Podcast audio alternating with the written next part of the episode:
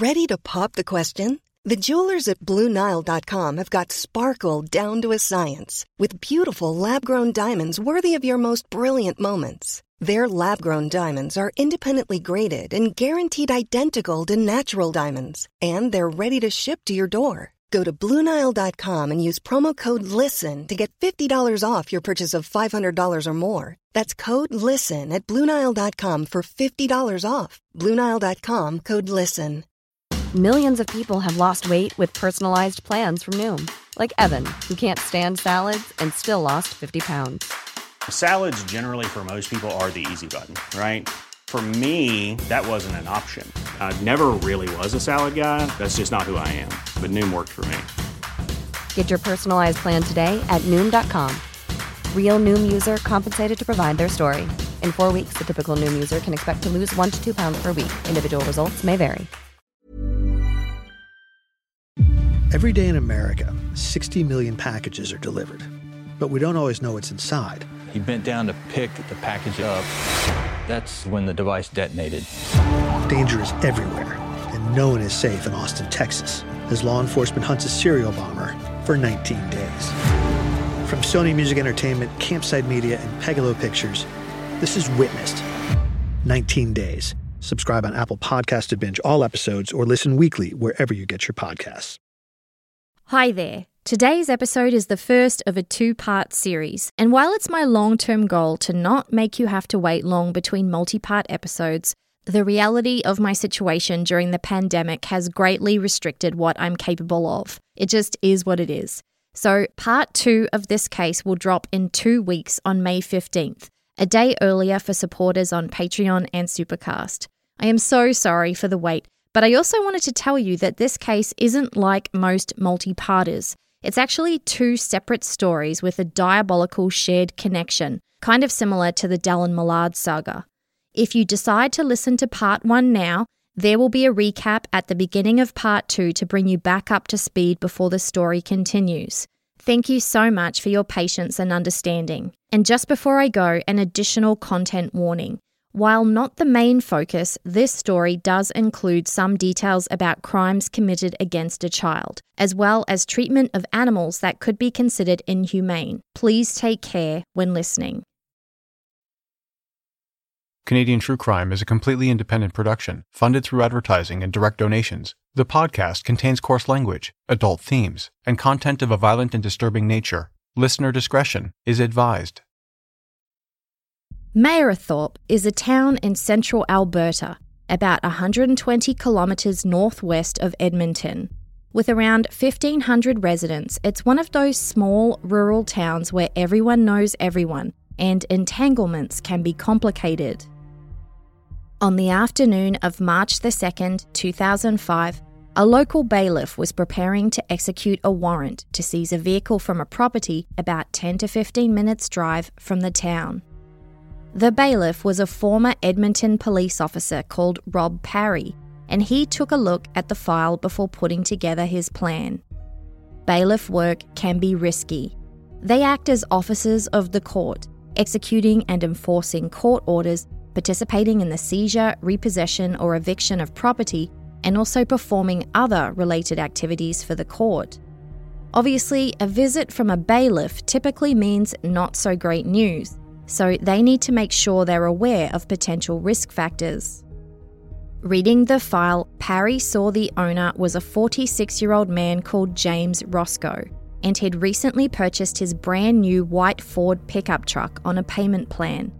But he wasn't making his payments and owed more than $47,000, so the creditor got a civil warrant to repossess it. While there wasn't a lot of additional information about Roszko on the file, there was something that gave the bailiff pause for concern. Apparently, in the previous few years, an elections enumerator was out and about visiting houses to verify voter information, but when she arrived at the Roszko property, she drove over a homemade spike belt left intentionally on his driveway. The tyres on her car were all damaged. Bailiff Rob Parry had actually been a police officer for 40 years before retiring from the RCMP, and his instincts told him that this was perhaps not an everyday, ordinary file. This James Roszko clearly did not want people coming onto his property. This meant he was likely not going to be too pleased about bailiffs arriving to repossess his truck, so Parry requested a second bailiff accompany him to the property. The two bailiffs arrived at the entrance to Roszko's snow-covered property at around 3 p.m. and scanned the terrain. It was an enclosed, fenced-in compound on a large piece of land that went about as far as the eye could see. The compound was set back from the main road, with a dirt road leading up to it that was secured with steel gates that were locked. Prevented from going any further, the bailiffs parked at the gate while they figured out their next move. They spotted what looked to be a brand new white Ford pickup truck on the compound, which they assumed was probably the one they were there to repossess. The property was fairly barren, a flat piece of land populated with a mobile trailer home, a small shed, 3 granaries for storing grain, and all surrounded by patches of dirt, grass, and crunchy snow. The largest building on the property was what's called a Quonset Hut, an easy-to-assemble rectangle-shaped storage building that has corrugated steel arched over it in a semicircle shape. And just outside of the Quonset Hut, the bailiffs saw a man moving around. This must be James Roszko. They got the feeling he knew they were there but was refusing to acknowledge them. He disappeared inside.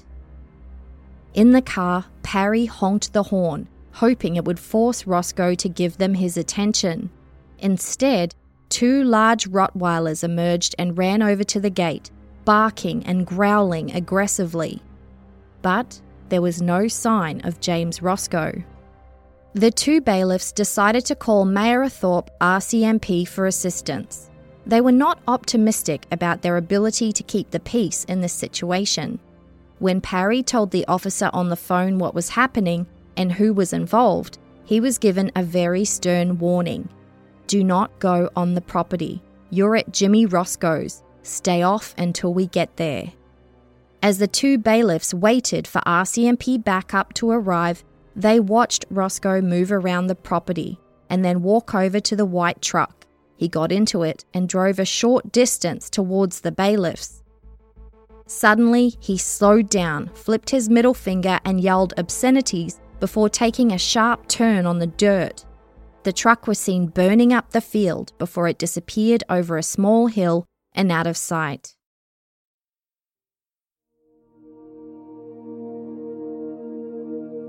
A few minutes later, police backup arrived. Corporal Jim Martin from the Mayerthorpe RCMP Detachment was in charge and brought 2 younger members with him. One of them was 25-year-old Constable Peter Schiemann, who, for all his youth, had actually been in the RCMP for almost 5 years. He paid for his university degree working part-time, detailing police cruisers, and then joined the force after he graduated. Constable Schiemann had never had any direct experience with James Roszko, but Corporal Martin was more experienced and had encountered the man a few times. Roszko was considered somewhat strange. He had a history of violence and threatening behaviour and was a possible police hater. They discussed the situation with the bailiffs and Corporal Martin put a plan together. He and Constable Schiemann would look around for Roszko, while another officer in a cruiser drove around the northern and western boundaries of the huge piece of property to see if he could see anything. But first, they had to take care of those 2 Rottweilers, who were still snarling at the gate, just as their owner had clearly instructed them to do. A decision was made to incapacitate the dogs with pepper spray and force them into the small shed out of the way. At around the same time, witnesses reported they'd seen a white pickup truck exit rapidly from another side of the property before screeching onto the road and heading north. It seemed James Roszko had managed to escape. Meanwhile, the officer in the cruiser phoned in to say he'd come across a local helicopter crew who were available to help with an air search for $900 an hour, but Corporal Martin declined. Maybe hiring a helicopter at this point would be jumping the gun. The bailiff's warrant legally allowed them to enter the property to search for and repossess the Ford pickup truck. But at this point, it wasn't yet considered stolen. They hadn't confirmed that the truck Roszko drove off in was the same truck they were there to repossess. And also, the Quonset Hut was massive and could have sheltered a number of vehicles, including the truck. So the RCMP decided to proceed with a search on that basis. After the steel front doors were forced open, the group made their way over to the Quonset and let themselves in through an unlocked door. They immediately stopped in their tracks. There was not much available light, but it was obvious that this hut was being used for two illegal operations, a cannabis grow-up and a chop shop, where stolen vehicles were being dismantled and sold for parts. So now there were several issues to deal with.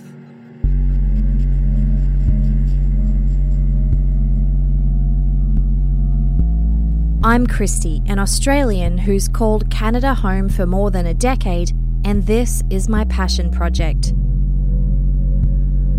Join me to hear about some of the most thought-provoking and often heartbreaking true crime cases in Canada.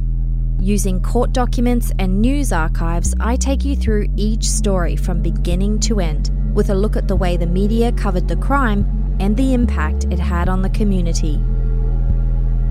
This is Canadian True Crime.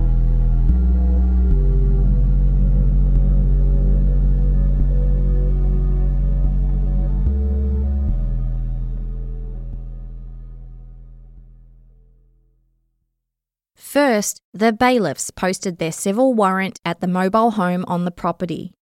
The truck had not been located and was designated as stolen.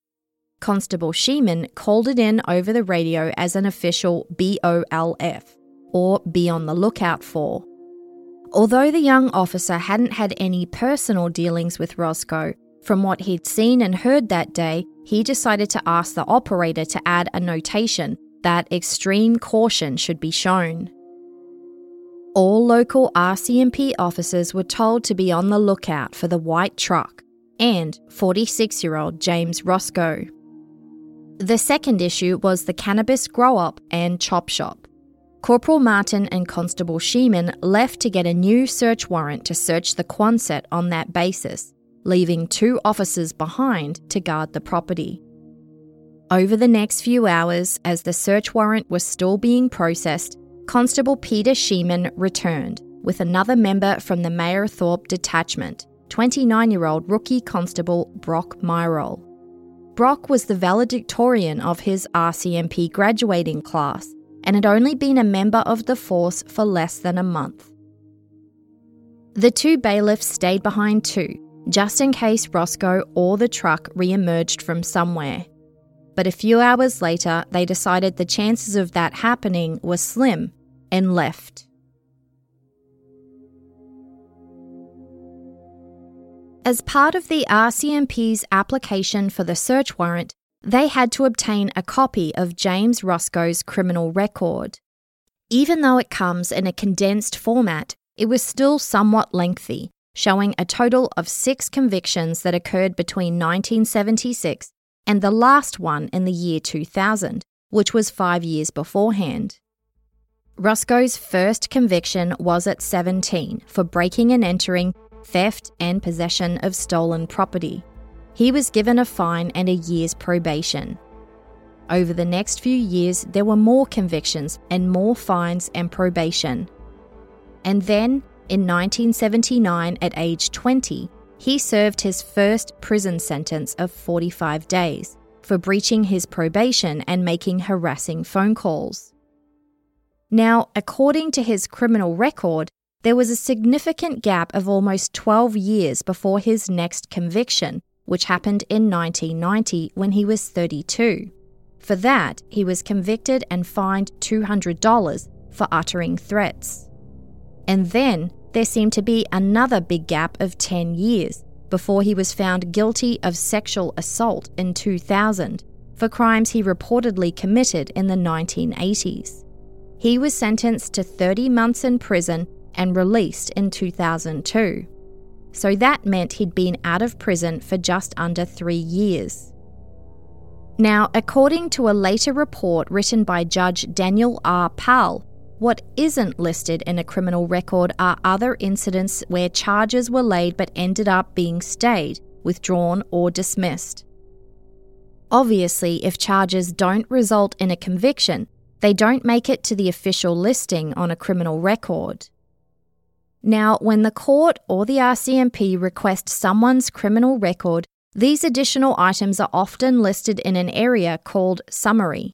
This section is designed to give authorities a bit more information and context when considering someone's prior convictions, but it is by no means a 360-degree view of their involvement with the court system.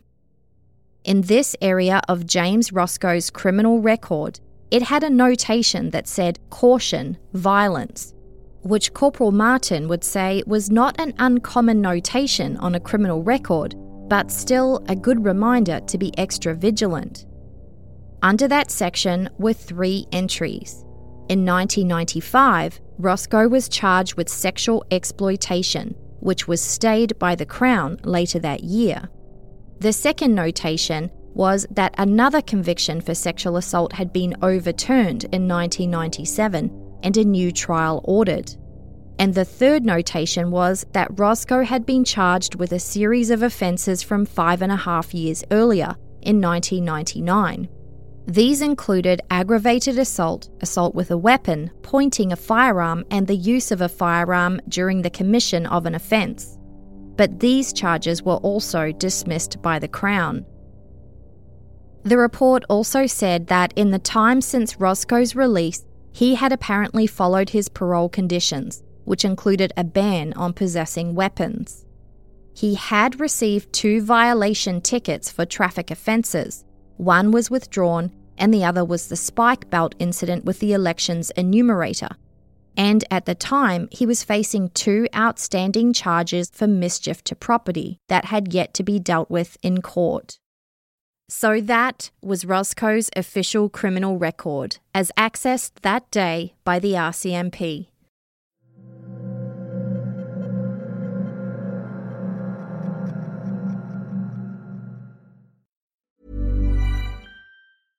How would you like to look 5 years younger? In a clinical study, people that had volume added with Juvederm Voluma XC in the cheeks perceived themselves as looking 5 years younger at 6 months after treatment. Look younger, feel like you. Add volume for lift and contour in the cheeks with Juvederm Voluma XC. Reverse signs of aging by adding volume to smooth laugh lines with Juvederm Volure XC. For important safety information and to find a licensed specialist, visit Juvederm.com. That's Juvederm.com. Not for people with severe allergic reactions, allergies to lidocaine, or the proteins used in Juvederm. Common side effects include injection site redness, swelling, pain, tenderness, firmness, lumps, bumps, bruising, discoloration, or itching. There's a risk of unintentional injection into a blood vessel, which can cause vision abnormalities, blindness, stroke, temporary scabs, or scarring. Talk to a licensed specialist to find out if it's right for you.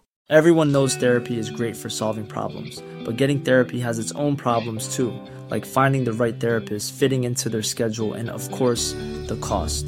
Well, BetterHelp can solve those problems. It's totally online and built around your schedule. It's surprisingly affordable too. Connect with a credentialed therapist by phone, video, or online chat, all from the comfort of your home. Visit BetterHelp.com to learn more and save 10% on your first month. That's BetterHelp, H-E-L-P.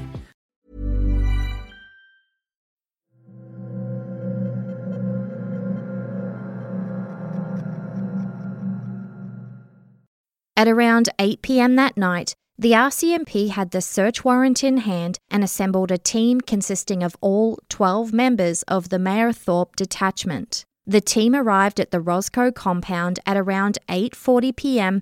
and headed straight for the Quonset Hut. There was still no sign of Roszko, which was a good thing, as they knew he could be trouble. Corporal Martin was aware that while James Roszko had not been violent towards the police, he was known to have a violent past nonetheless, and when considering the possibility that he might return, They all deferred to the collective belief that people on the run from law enforcement don't typically return to the scene. So while it was possible that Roszko might come back, they didn't think it was likely. And right now, the RCMP were focusing on executing the search warrant, so they could proceed with a criminal investigation and then find James Roszko himself after that.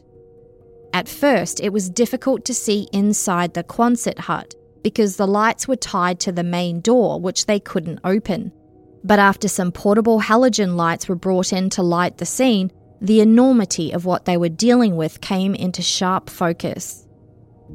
James Roszko's cannabis grow-up was a lot larger than they thought, large enough to call the RCMP Green Team, a specialised unit responsible for the investigation and processing of relatively large-scale commercial drug operations. While that call was being made, James Roszko's mobile trailer home was also searched. In it, they found a radio scanner tuned in to the frequency of another RCMP detachment in the general area, that's Whitecourt. Also found in his trailer was information he'd been gathering on that same Whitecourt RCMP detachment, as well as Mayerthorpe, Barrhead and Evansburg detachments. The intel included the names, car numbers and cell phone numbers of RCMP officers. Also found in the trailer was a night vision scope and two types of ammunition. As you'll remember, Roszko was supposed to be prohibited from owning weapons, so what was this ammunition for? When the Green Team arrived, they were told that there'd been ammunition found in Roszko's residence, but no guns. As several of the RCMP officers were relieved of their duties and told to report back the next morning, the Green Team took over the Quonset, keeping their eyes out for firearms as they went. The team worked over the next few hours to photograph, catalogue and dismantle the entire operation. They hadn't found any firearms there, but they'd seized about 280 marijuana plants. By 3 a.m, they were finished. And when it came to the chop shop, there were numerous motor vehicles, an ATV, a lawn tractor and a power generation system, as well as numerous spare parts and clutter. A towing company was called to move all the vehicles outside to clear space, and the Edmonton RCMP Auto Theft Unit were called to process the stolen vehicles and the chop shop. The theft unit promised they would arrive in the morning, and until then, Corporal Martin needed 2 officers to maintain visual security at the property. 32-year-old Constable Lionide Johnston, known as Leo, was the only one available from the Mayerthorpe detachment. Leo had been a Mountie for about 4 years. Corporal Martin requested assistance from the nearby Whitecourt RCMP detachment, and they sent 28-year-old Constable Anthony Gordon to help Johnston guard the property. Anthony was just 2.5 years into his RCMP career, and both he and Leo were married. Leo was a newlywed, and Anthony's wife was pregnant with the couple's second child. The job the 2 officers set out to do seemed fairly routine. Just publicly guard the site for the next few hours until the auto theft unit got there. Nothing too complicated. Everything was left just as it was. To enhance visible security, the marked police cars were parked strategically at the front and the portable halogen lights were left on. At that point, it had been some 12 hours since James Roszko had last been seen. They didn't think it likely that he would try to get back in, but if he did, they didn't want him surprised by their presence. They wanted to keep the peace.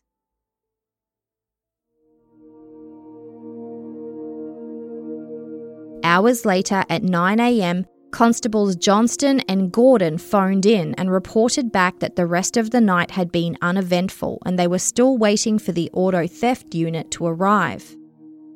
Back at Mayerthorpe RCMP Detachment, Corporal Martin was there working out who to send back to the scene.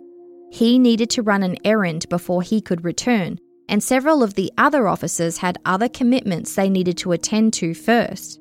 He ended up deciding to send Constable Brock Myrol back, As you remember, the 29-year-old had only been in the RCMP for a month. 25-year-old Constable Peter Schiemann happened to be at the detachment too, although he wasn't on duty. Schiemann was the one who went with Corporal Martin to get the search warrant the day before, the one who'd been in the RCMP since he was just 20. But that day, Peter wasn't working. He had just stopped by the detachment on his way to Edmonton to run some errands.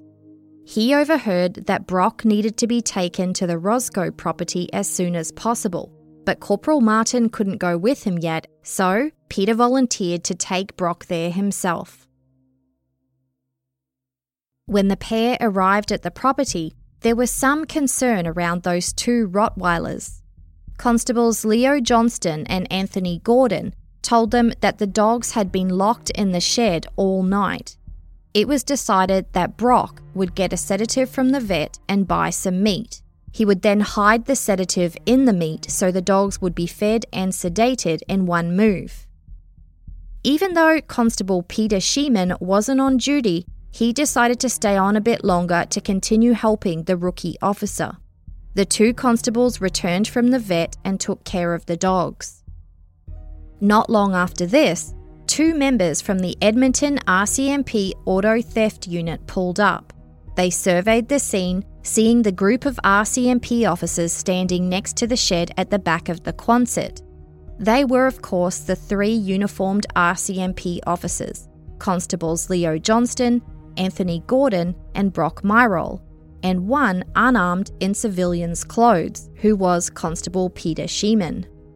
One of the auto team, Constable Hoogestraat, got out of the car and Constable Gordon recognised him and came over to say hi, before rejoining the other three officers as they walked around the corner of the Quonset and out of sight. Hoogestraat from the auto theft team went to the back of the car to get changed into his work clothes and was soon joined by his partner, Corporal Stephen Vigger, to discuss their plan. Suddenly, they heard two loud bangs. Maybe something banging on the inside metal arch of the Quonset? But then there was another bang, and another, and more, and some screaming. It was gunfire. Both officers pulled their guns out of their side holsters and started running towards the front of the Quonset. But wait, there may be officers down and they needed to call that in.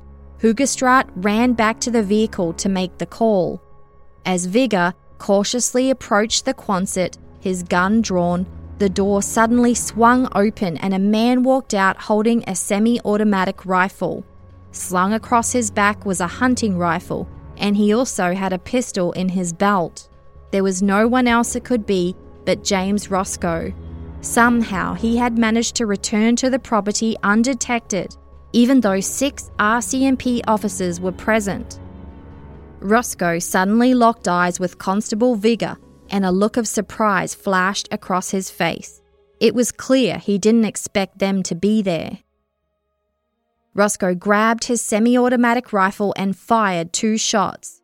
Vigger was able to duck beside a vehicle and the bullets hit the side mirror and passenger side window. He fired 2 return shots and then hid beside the vehicle. He couldn't be sure that he hit Roszko, but he caught a glimpse of the man staggering back inside the Quonset. The constable then joined his partner in the vehicle and they waited for a minute or two. They had no idea what was going on inside the Quonset. All they could see was an RCMP pant leg sticking out from around the side of it.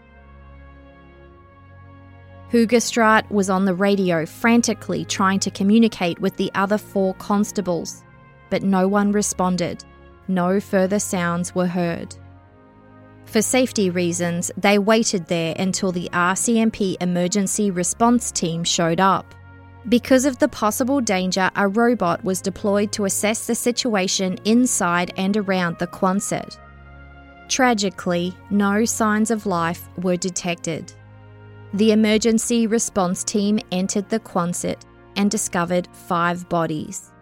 The 4 fallen constables, Anthony Fitzgerald Gordon, age 28, Lionide Leo Nicholas Johnston, age 32, Brock Warren Myrol, age 29, and the youngest of the four, Peter Christopher Schiemann, age 25, who wasn't even on duty that day. All four officers died as a result of gunshot wounds. And the fifth body belonged to James Roszko, who also died of a gunshot wound, except his was self-inflicted.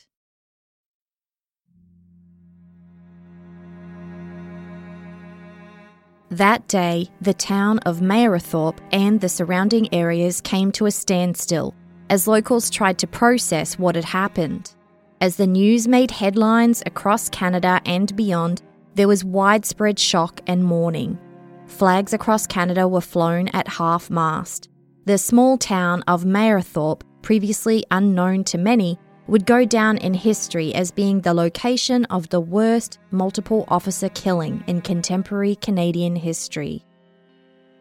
The Mayerthorpe and Whitecourt RCMP detachments had been obliterated. Mayerthorpe only had 12 members in the detachment, and 3 of them were now dead. And Whitecourt had sent one of their members to assist, and he was dead now too. All remaining members of both detachments were given time off and staffed with RCMP officers who flew in from other detachments. A week after the tragedy, a public memorial service was held in Edmonton to honour the 4 RCMP officers who lost their lives that day. Public interest in the case had grown to such a point that an arena was needed, the University of Alberta's Butterdome Arena, and it would be televised nationally. It would be the biggest ceremony of its kind in Canadian history. According to CBC News, an estimated 10,000 police officers travelled to Edmonton from across Canada and the US, arriving to witness the ceremony and pay their respects to the 4 Mounties. As news spread of the influx of officers coming to Edmonton, local residents offered up their homes for them to stay at. In fact, so many called that they were turned away. Before the service, the thousands of uniformed Mounties met at a park about a kilometre away from the Butterdome Arena. They marched together as a sea of red and black, some on horseback, to the arena to pay their respects. There were more than 2 hours of eulogies and tributes to the 4 men who lost their lives that day, all described as having immense pride in belonging to the RCMP. Constable Peter Christopher Schiemann was the youngest of the 4, but he was also the one who had the longest service in the RCMP. He was off duty in civilian attire, just there to help out that day, and it cost him his life. Peter was a musician. He played violin. He sang in the school choir. He was into curling, skydiving, scuba diving, and water skiing. He graduated from Concordia University with a major in sociology and was known for having a love of cars, a love of driving them, riding in them, and making sure they looked nice. Detailing police cars was his foot into the door of the RCMP. Peter Schiemann was also extremely close with his family. His heartbroken father, Lutheran Church Reverend Don Sheehan, spoke about his son's strong faith and how Peter had told him that if anything ever happened to him, he wanted people to know there was hope. In delivering the message to the crowd, the Reverend said, "My son, I carried out your wish this afternoon. Peter, we will see you in heaven, but we can hardly wait."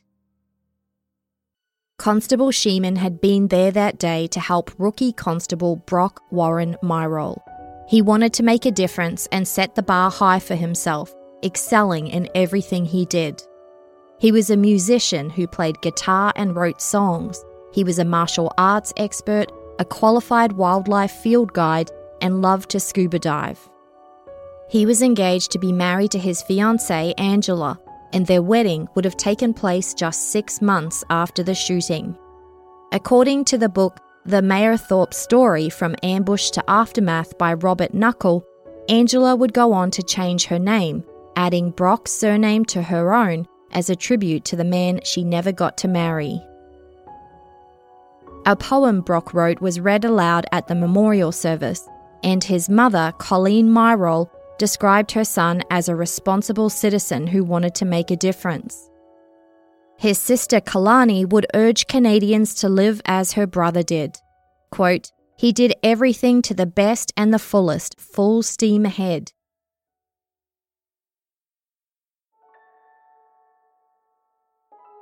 Constable Lionide Nicholas Johnston, known as Leo, was a newlywed. The 32-year-old had only been married to his wife Callie for a few months when he was killed. They hadn't even had a chance to have their honeymoon yet. A quote from his obituary. He completed her life with his bravery, his deep love, his understanding and innocent and precious enjoyment of their every moment together. Callie told reporters, "We had a beautiful life each day and we were supposed to have a long and beautiful future together." Leo was known to be fun-loving, adventurous and kind, and loved being in the outdoors hunting and riding dirt bikes.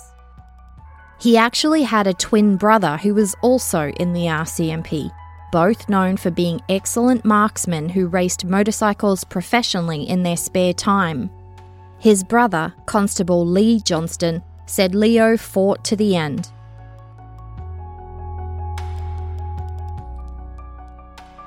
Constable Anthony Fitzgerald Orion Gordon was described as a friendly, tall giant of a man who left behind a growing young family that he loved to spend time with. His wife Kim was pregnant with their second child, a little brother for their toddler Spencer, who would be named after the father he never got to meet. When Anthony was in grade 1, an RCMP officer visited the school, and he was inspired then and there to join the force when he grew up. At the time of the shooting, he was stationed at Whitecourt RCMP Detachment, and his colleagues there remembered him as gentle and honest, with a big smile and a bigger heart.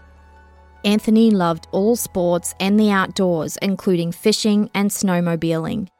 The mayor of Whitecourt spoke with a reporter of the Ottawa Citizen, describing him as the kind of guy that just instantly put you at ease.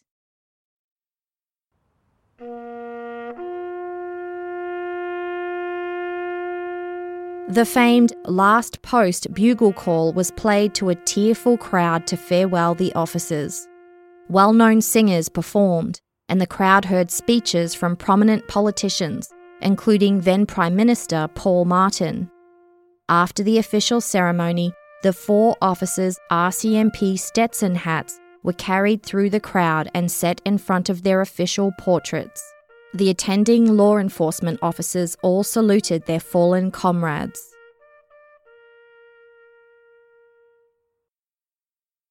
As far as the local public and any average Canadian knew, the person responsible for the Mayerthorpe tragedy was 46-year-old James Roszko, and he would never hurt anyone again. But at the same time, there was talk about his known criminal history. He had a reputation.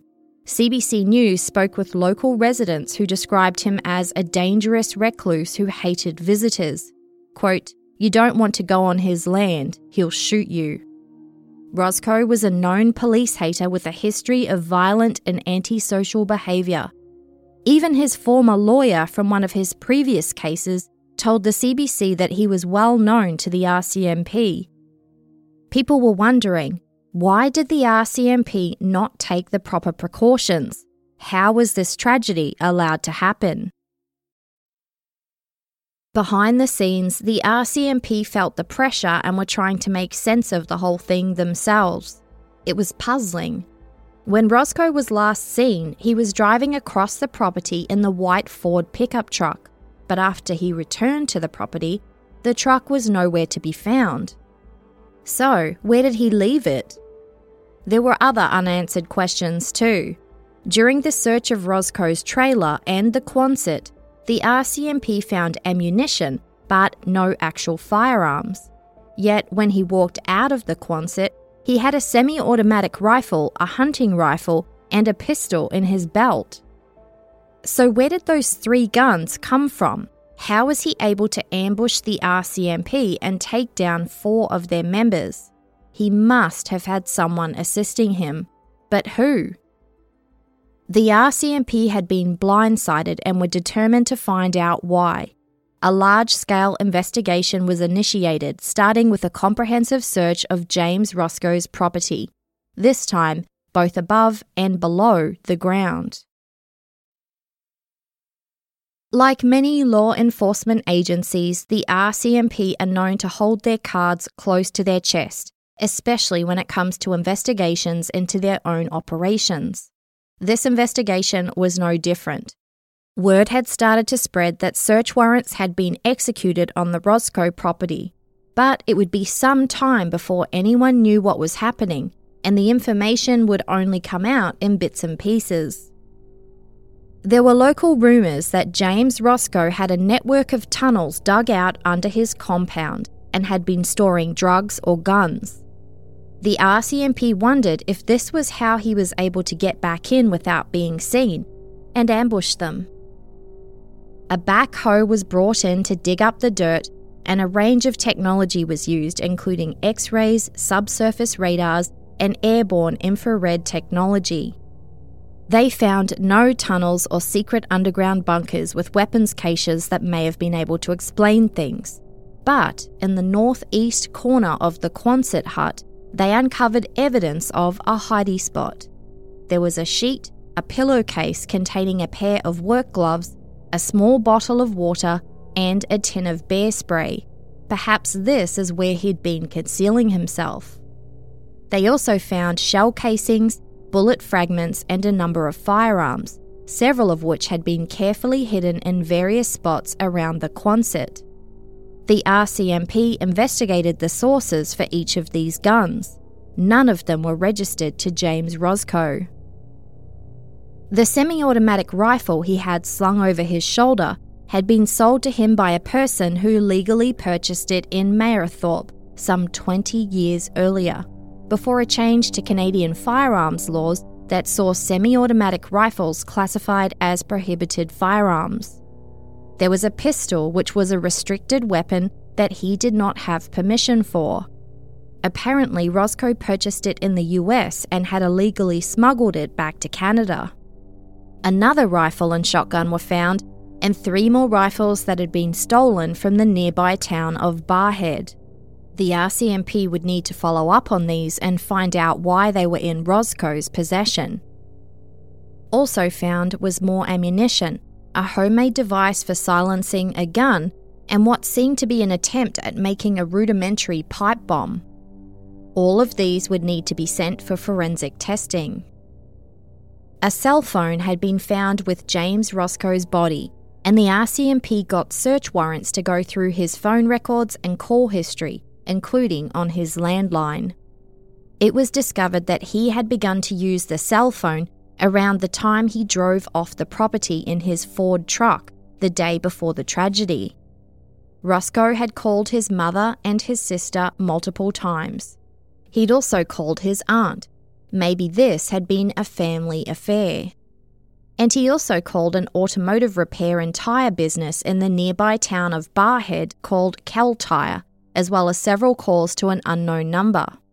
The RCMP would need to trace and investigate each of these calls to find out what had happened, starting with his mother, sister, and aunt. But there was one thing they had to do first. According to the book The Mayerthorpe Story From Ambush to Aftermath by Robert Knuckle, after the RCMP were ready to hand James Roszko's property, the crime scene, back to his family, several RCMP officers arranged to meet there privately with the families of Constables Myrol, Schiemann, Gordon, and Johnston. As a special courtesy, they were walked through the order of events that day and shown inside the Quonset. At the end, they held a candlelight prayer service. It was led by Reverend Don Sheehan, Peter Schiemann's father, and the book recounts the feeling that he got when he was inside the Quonset. Quote, "Evil is residing here. This is an evil place."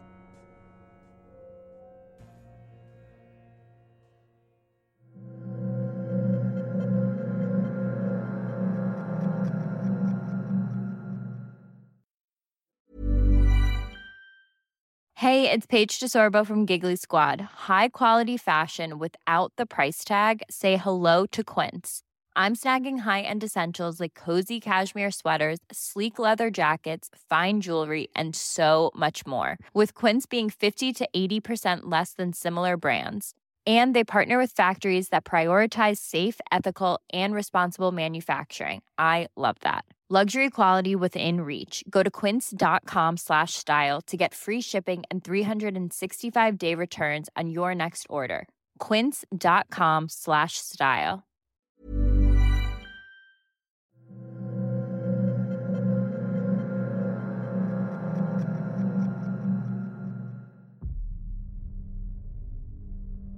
The full story of who James Michael Roszko really was and his diabolical criminal history, that is, what wasn't listed on his official record, didn't come out straight away. His 80-year-old father, Bill Roszko, would tell CBC News that he didn't consider James to be his son, but instead, a wicked devil.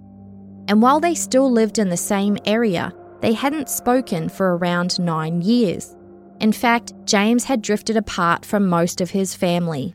His brother John would tell CTV News that he was never much of a brother. James Roszko's troubles reportedly started when his mother Stephanie left the family home for reasons that are publicly unknown, leaving her husband Bill to raise their 8 children alone. James was 12 years old at the time, the second youngest of his 7 siblings, and he did not cope well with the separation. His older sister would say they did make attempts to help him, but he spurned them. Within 2 years, he was using drugs frequently and experimenting with guns, and after he turned 17, he started the break-and-enters, theft, possession of stolen property, gun-related incidents, and threatening behaviour, leading to his first prison stint at age 20. Now, what's interesting is his relationship with his mother, Stephanie. After she left her first husband, she would go on to marry at least 4 more times and have at least 1 more child, but she remained close with James. According to an investigation by David Staples for the Edmonton Journal, Stephanie's subsequent marriages were troubled and she experienced domestic violence. But even as her own son's violent and criminal behaviours worsened and other family members washed their hands of him one by one, she stuck by him. In fact, she was known to take his side over another of her children that she had after him. The Journal reported that her last child, Doug, came to her one day saying he'd been violently thrown across the room by his older half-brother James, so hard that there was a crack in the wall where his body had hit. Stephanie didn't believe it, so he showed her the wall. Her response was, "What crack? I can't see no crack." That same brother would later tell court that James was always, quote, "kicking the shit out of me in the yard. We would be working on something and he would get mad, throw wrenches around, grab me, kaboof in the head. Mum never said anything." In adulthood, James Roszko started a legitimate career as a driller at the oil patch for a time, but he subsidised his income with illegal activities. And no matter what he did, Stephanie always gave him the benefit of the doubt, even as his illegal activities turned from criminal money-making pursuits into crimes of a different kind. In 1983, when he was in his mid-20s, James Roszko started sexually assaulting a 10-year-old boy, who some sources reported was a relative of his. Over the course of the next 6 years, the boy was assaulted several times a week, before finally plucking up the courage to go to police about it years later as an adult. The stigma of being a male survivor of child sexual assault perpetrated by another male can be stifling, especially in small towns and rural areas. But according to the Edmonton Journal, when Roszko's mother Stephanie found out about the allegations, she scoffed at them. Quote, "If it really happened, why didn't he say something then?" The Journal also noted that Stephanie didn't blindly believe her son was innocent. Some days she would deny the sexual assault allegations happened, Others, she would admit her son needed help. In fact, it seems that she was victimised by him too. According to one of her other sons, James actively intimidated his mother. When he didn't get what he wanted, he would throw violent tantrums and rage at her, making her afraid of him. And he was never far away because it was her land that he lived on. His fortress-like compound was on a much larger parcel of 480 acres of land that Stephanie owned and lived on, with her last husband Warren. Their two trailers were only about a kilometre apart on that land. But whatever Stephanie went through, she still chose to belittle the man who accused her son of sexually assaulting him as a child. And his journey through the court process would be a prolonged one, over more than a decade, which was the reason for that 12-year gap in James Roszko's criminal record. He was initially charged with sexual exploitations, but those charges were stayed. He eventually went to trial on charges of sexual assault of a minor and was found guilty. But the conviction was overturned on appeal and a new trial was ordered. And while all this was happening, Roszko continued to get into trouble, but was always supported by his mother Stephanie. The charges piled up, but not many of them resulted in a conviction. There was an altercation with a school trustee over a bus stop that had been moved to a location that Roszko didn't like, and he was charged with unlawful confinement, assault with a weapon, pointing a firearm and impersonating an officer. But there was some hiccup in the court process, and those charges were all stayed. That same year, 1993, 34-year-old Roszko tried to initiate a friendship with a 16-year-old. Over the next year or two, he groomed the teenager, who we'll call Mike, with his age and experience. He tried to impress and manipulate Mike's friends too, offering them all assistance to fix their trucks, helping them with their car insurance, paying off their debts, and letting them fire weapons from his gun collection. And remember, he was doing all of this while the charges for sexual assault on the other boy were still making their way through the court system. At around the time Mike had turned 18, Roszko convinced him to go on a trip to Utah in the US, where he illegally purchased that restricted pistol from a pawn shop before sneaking it back into Canada. This is the pistol that would be found next to his dead body after he shot the 4 RCMP officers. Not long after he and Mike drove back across the border into Canada, Roszko suddenly asked the teenager to expose his genitals. He added that the reason was he was dying of cancer and wanted to have a look at the teenager's penis before he died. Mike refused this attempt at emotional manipulation, and Roszko put a gun to his head, threatening him if he didn't comply. The situation was diffused and the confused teenager chalked it down to weird behaviour, but tried to steer clear of Roszko after that as much as he could. But a few months later, Roszko showed up at his family home, saying that he wanted to clear the air. Mike was willing to hear him out, and they went to his bedroom to talk. Instead, Roszko threw him on the bed, held a gun to his head and threatened him even more. Mike fought back, wrestling with him before he was able to grab a knife and cut Roszko on the jaw, necessitating a hospital trip.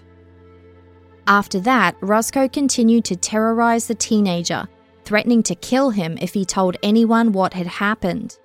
He didn't care so much about it getting out that he had threatened a teenager with a gun. What he was most worried about was that local residents would think he was gay. One night, Roszko came up with a ruse to lure Mike to his mobile home. It worked, and Roszko proceeded to interrogate him for hours before handcuffing and sexually assaulting him at gunpoint. After that, he drove Mike to school like nothing had happened. Traumatised, Mike went to the police, and James Roszko was charged with these offences. The case made it to trial, but Mike was a no-show for some reason. With no key witness to testify, Roszko was acquitted. While assumptions had been made that the charges must have been fabricated and Mike thought better of it, this is not what happened.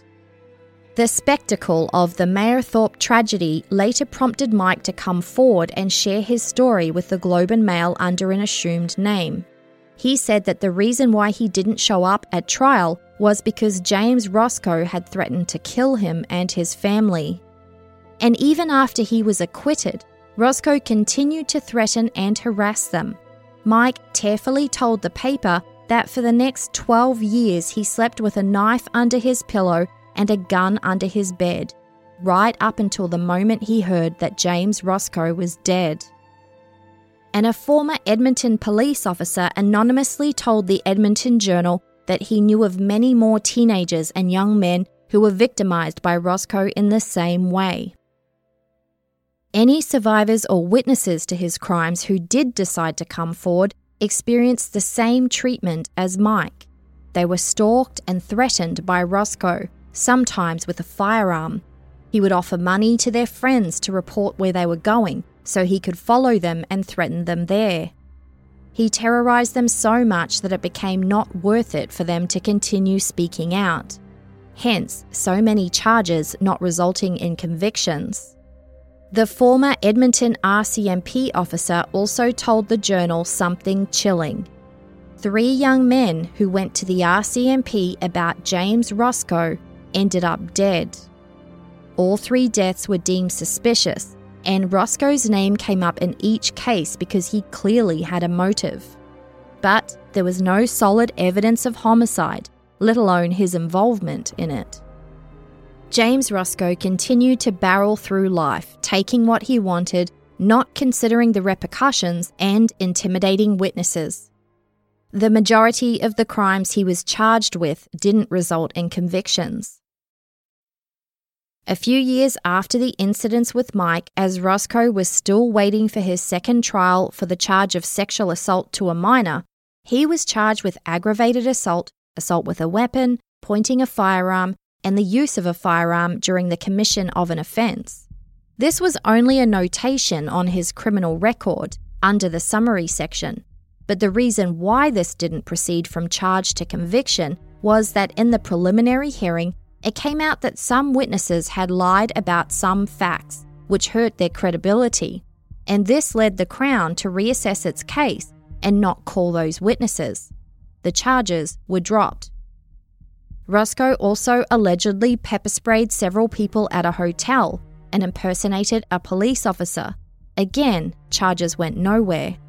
He also made repeated complaints about the RCMP, accusing various officers of criminal offences and harassment.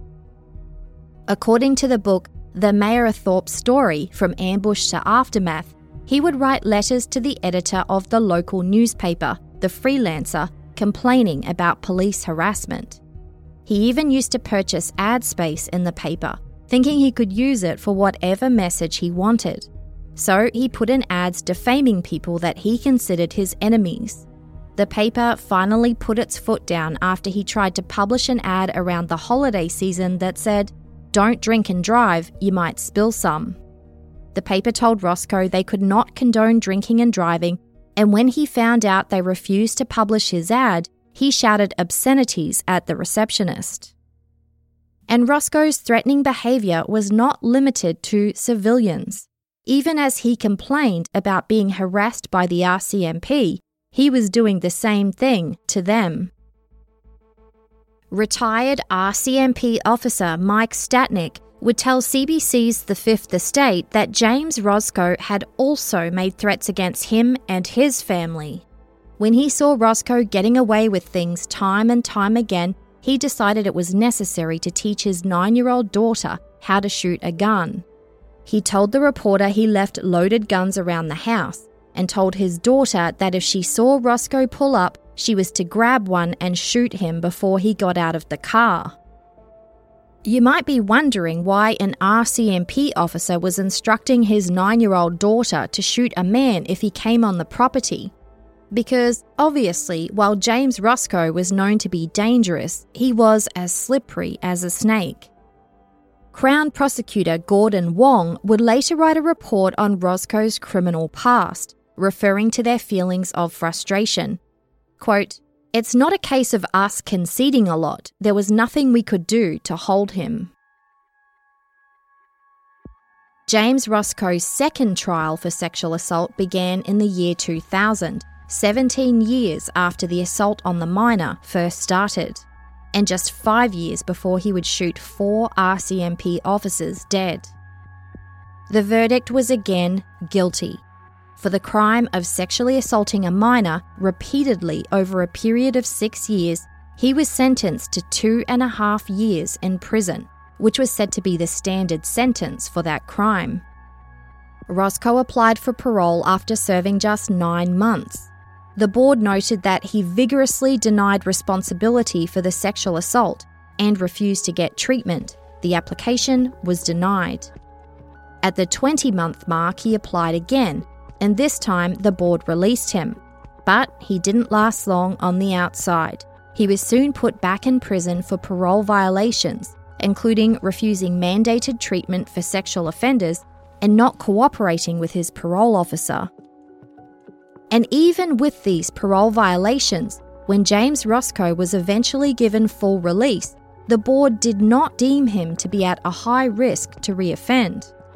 After all, his most recent conviction of sexual assault to a minor was the first serious offence of that nature on his criminal record, and it was for crimes that took place 17 years earlier.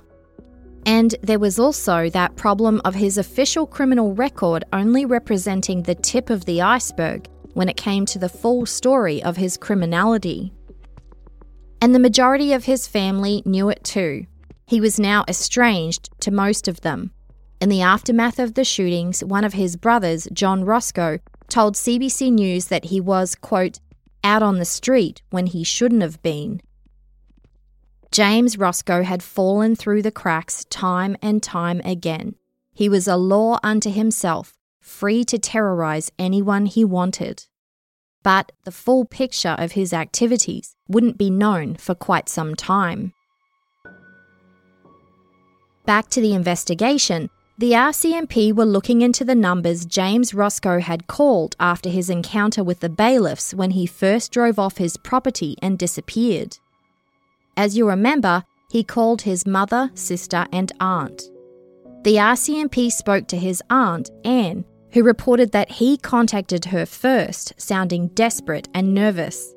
He said he was dealing with a situation on his property and wanted to know where his mother was. Anne didn't know. But as it turned out, Stephanie was uncontactable that day as she drove to the nearby town of Barrhead to run some errands. She told the RCMP that when she arrived home later that evening, she was surprised to see some police cars positioned on her son's property, which was just about a kilometre away on the same piece of land. They were, of course, guarding the property as they waited for the search warrant that would allow them to search the Quonset Hut. Stephanie told the RCMP that her immediate thought was fear that her son was going back to jail. But within a few minutes, the phone rang. It was James, relieved that he'd finally gotten hold of his mother. Strangely, despite what was happening on his property, she said he sounded the same as he always did, whatever that meant. But he had a request. He was looking for a place to hide his truck and asked her if he could park it on his Aunt Anne's property, which was about 35 kilometres away. Even though he'd previously spoken to his Aunt Anne himself, he obviously expected his mother to do his bidding and ask her about the truck, which she did. She called Anne later that night to ask, assuring her that nothing bad was going to happen. But Anne refused.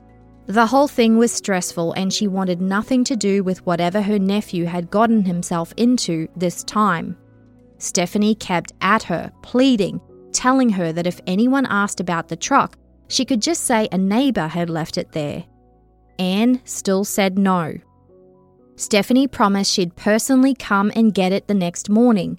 Finally, Anne had no energy left to argue. She didn't say yes or no, she just left it at that and waited in her living room to see if anyone showed up. No one did, so at long last she went to bed, relieved.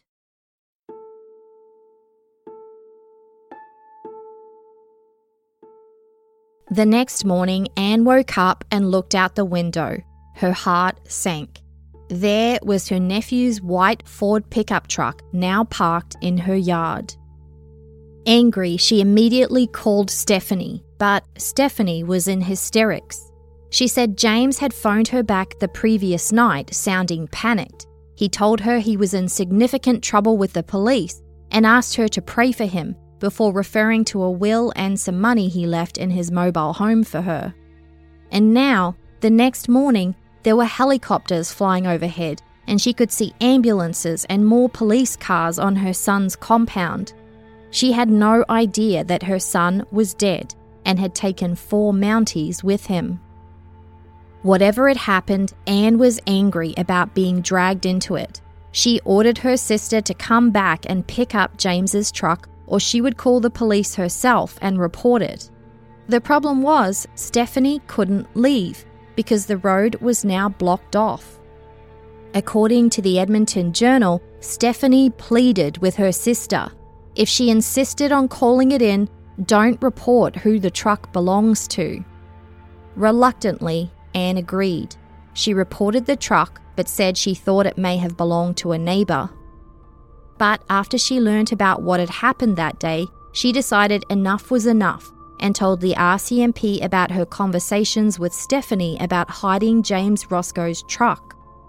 It was helpful information, but for the RCMP, it resulted in even more questions. So now they knew that James Roszko had driven his truck 35 kilometres to his Aunt Anne's place and left it there.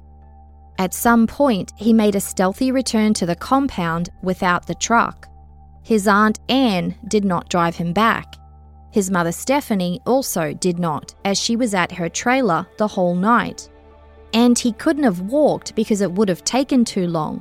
So how did Roszko get back to his property?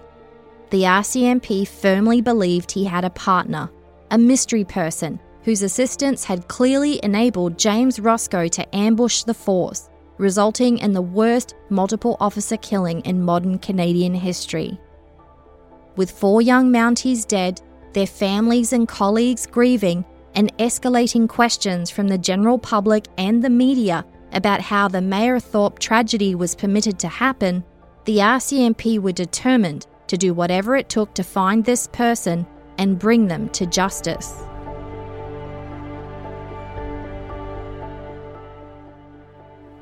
That's where we'll leave it for part 1. Thanks for listening, and special thanks to Danielle Paradis who researched this episode. You'll have part 2 on May 15th, and if you're a listener on Patreon or Supercast, you'll receive it a day or 2 before that. Today's podcast recommendation is Season 2 of Criminal Conduct, from my friend Javier Leyva from Pretend Radio. Take a listen. Criminal Conduct is back with a brand new season. John, what is a constable? Like a police officer, they can carry a gun, a badge, and drive around town with blue lights. But a constable is much more powerful than a regular police officer. In Kentucky, a constable has all the powers of a sheriff.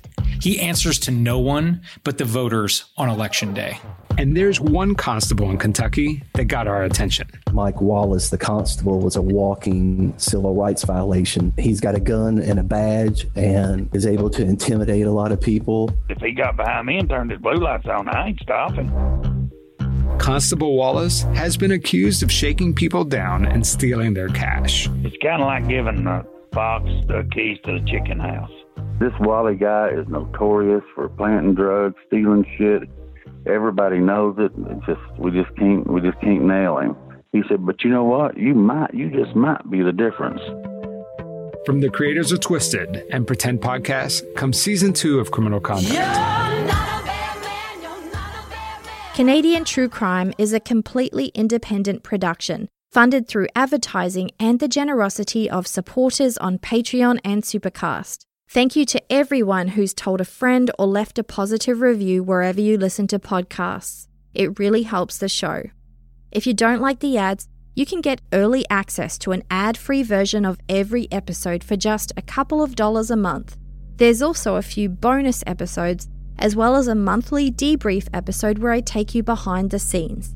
Visit canadiantruecrime.ca/support to learn more. A percentage of profits and all proceeds of merch sales are donated regularly to Canadian charitable organisations related to helping victims and survivors of injustice. Thanks to the host of True for voicing the disclaimer, and also to We Talk of Dreams, who composed the theme song.